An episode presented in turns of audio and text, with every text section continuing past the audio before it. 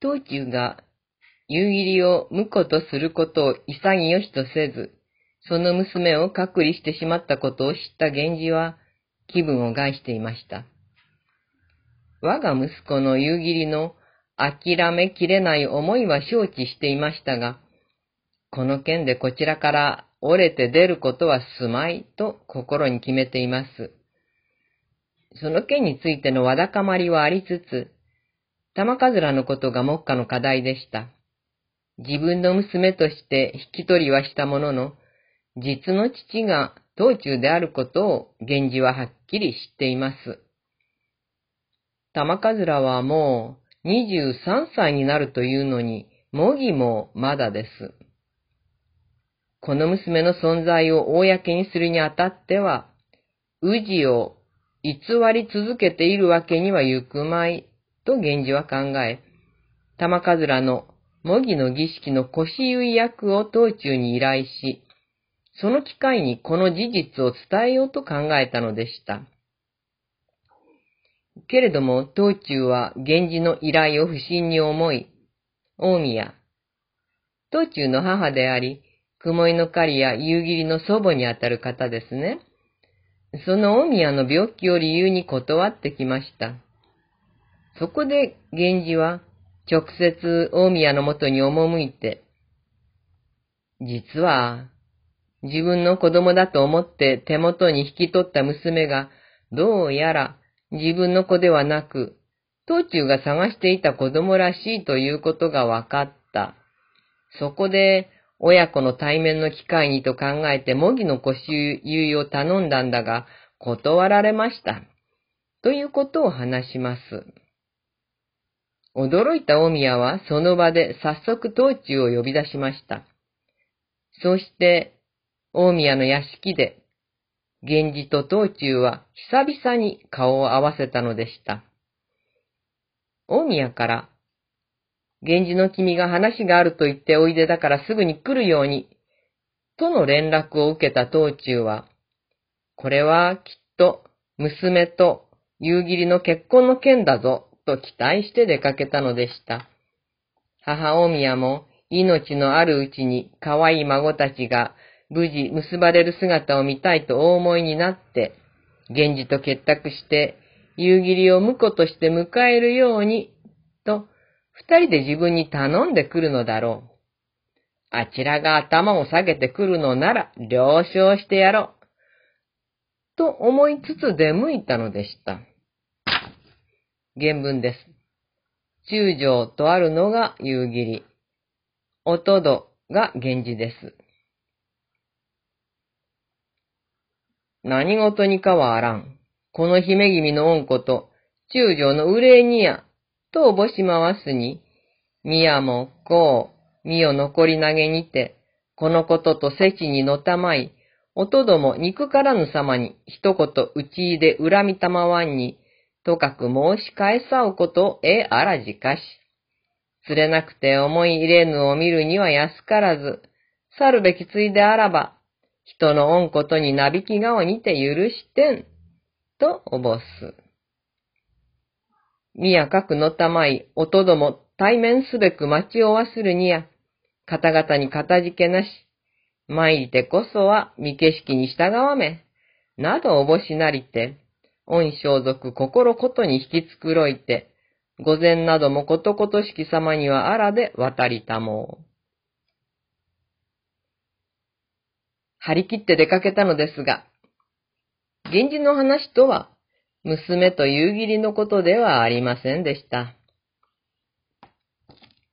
久しぶりに会った二人は懐かしさでいっぱいになって、まずは思い出話に花が咲きました。影では互いを批判していても、面と向かえば、かつての隔てのない親愛の情が蘇ります。あれこれ話したその後で、源氏がおもむろに持ち出したのは、果実腰結を依頼してきたその娘が、なんと実は自分の行方不明になっていた娘だという話だったのです。再び原文です。ここでは、おとどが当中、六条殿が源氏です。音ども珍しき御対面に昔のことをおぼしいでられて、よそよそにてこそ儚きことにつけて、いどましき見心もそうべかんめれ、差し向かい聞こえたまいては、片身に意と哀れなることの数々おぼしいでつつ、例の隔てなく、昔今のことども、年頃の物語に日暮れゆく。そのついでにほのめかし入れたまいてけり。おとど。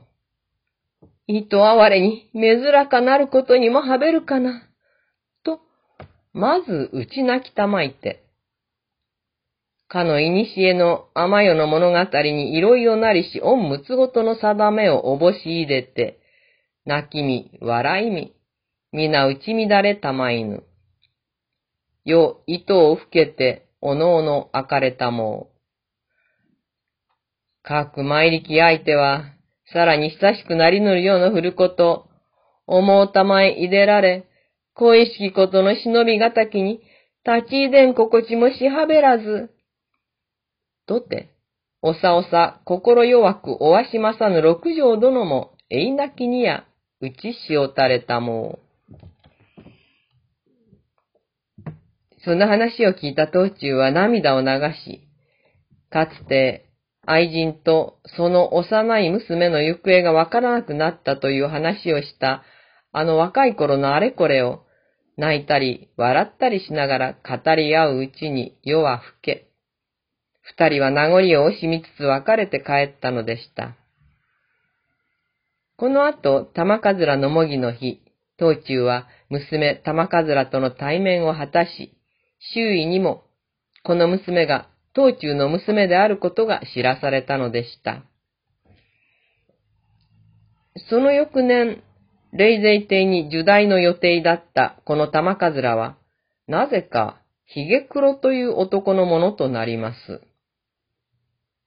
霊勢帝のもとにある娘、古貴殿の女房のことを思って、玉かずらの受代を好ましくないと考える当中の働きが裏にあったのかもしれません。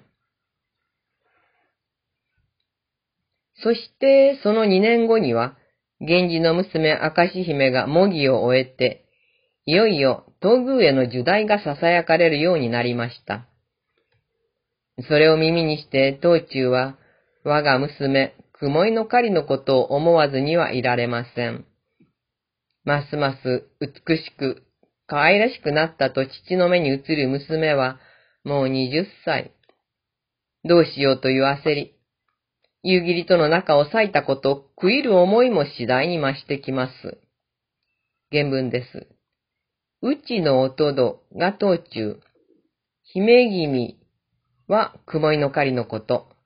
この恩急ぎというのは、源氏の方の明石姫の受代準備のことです。うちの弟は、この恩急ぎを、人の上にて聞きたもうも、意味中心もとなく想像しとおぼす。姫君の恩ありさま、盛りに整いて、新しゅう、美しけなり、つれづれと打ちしめりたまえるほど、意味じき恩嘆き草なるに、かの人の見景色はた同じようになだらかなれば、心弱く進みよらんも人笑われに、人の年頃なりし刻みになびきなましかば、など人知れずおぼし嘆きて、一方に罪をもえ仰せたまわず。向こうから頭を下げてくれれば、いつでも夕霧を受け入れるのに、と思っているのですが、一向にその気配はなく、それどころか、夕霧に他から縁談が舞い込んでいるという噂まで聞こえてきます。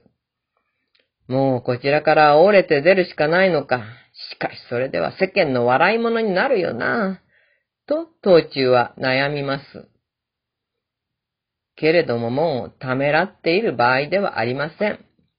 当中は結局、自分の方から夕霧に詫びを入れ、婿として迎えたいという意をほのめかせたのでした。そしてその後間もなく、夕霧は東中の屋敷での藤の花の縁に招待されます。これが意味のある招きであることは互いに暗黙の了解。父源氏は息子に自分のとっておきの衣装を着せて送り出します。迎える道中も清掃をしています。少し原文で読みましょう。おとどが道中です。おとど、おまし、引き繕わせなどしたも恩用意愚かならず。恩こうぶりなどしたまいて、いでたもうとて、北の方、若き女房などに、覗きてみたまえ。糸、光沢に寝みまさる人なり。用意など静かに物々しや。鮮やかに抜け入でおよすけたる方は父おとどにもまさりざまにこそあんめれ。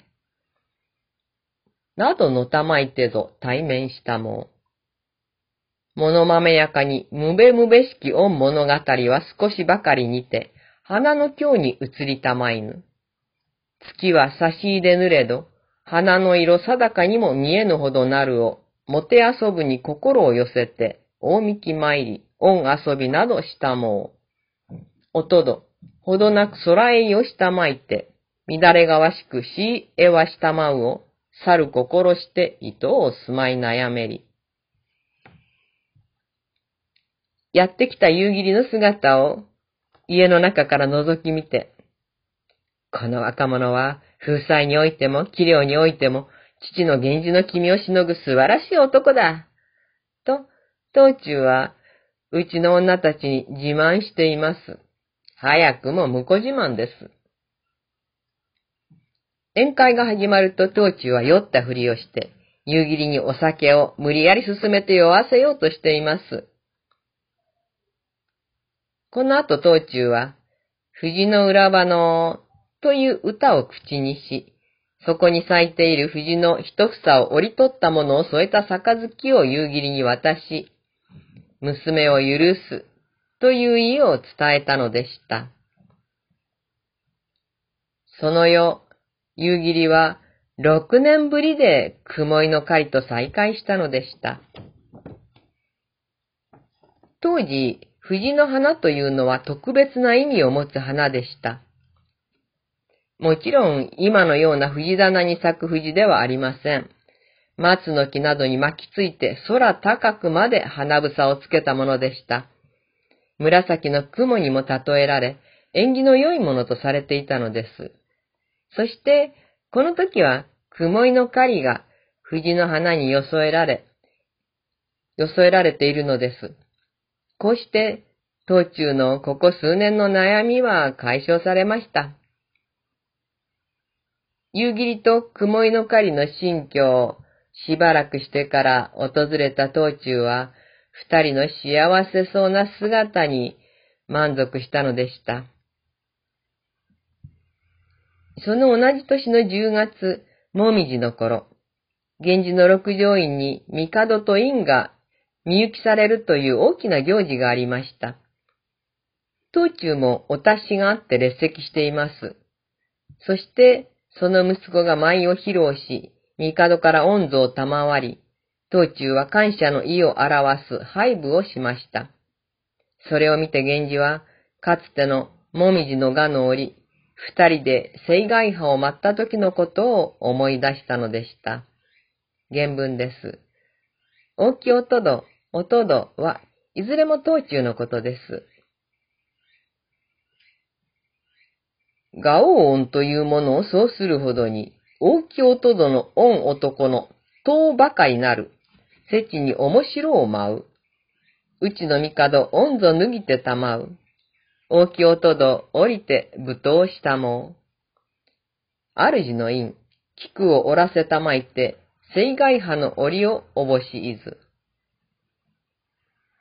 色まさる、まがきの菊も折々に、袖打ちかけし、秋をこうらし。おとど、その折は同じ前に立ち並び聞こえたまいしを、我も人には優れたまえる見ながら、なおこの木は、はこよなかりけるほどおぼし知らる。しぐれ、折りしりがおなり。紫の雲にまがえる菊の花、濁りなき夜の星かとぞ見る。時こそありけれ、と聞こえたもん。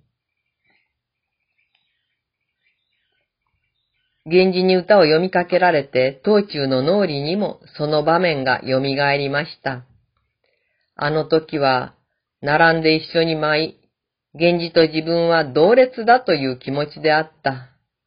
自分もそれなりに他より優れた男ではあるかもしれないが、やはり、この男にはかなわなかった。道中はあの源氏と肩を並べて競い合った十代の日から、今日までの遥かな道のりに思いを馳せたのでした。二人はもう40歳を迎える頃なのです。このみゆきの翌年には光源氏40の画が幾度も行われました。そんな祝賀の席に招かれた道中、今ではすっかり貫禄がついています。一方、源氏の方は若い頃と変わらずスリムな体型です。ちょっと原文で読みましょう。おとどが道中です。もやの恩座に迎えて、おとどの恩座あり。意と清らに物々しく太りて、このおとどぞ、今盛りの習得とは見えたまえる。主の因は、なお意と若き源氏の君に見えたもう。というわけです。やがて縁竹縄となって、二人はそれぞれ得意とする楽器、源氏は金のこと、道中は和言を手にして合奏し、感極まって涙にむせんだのでした。原文で読みましょう。おとどの渡りたまえるに、珍しくもてはやしたまえる恩遊びに、皆人心を入れたまえり。お前に金の恩こと、おとどワゴン引きたもう。年頃、そいたまいにける御耳の聞きなしにや、いと言うに哀れにおぼさるれば、金も御ておさおさ隠したまわず、意味じきねどもいず。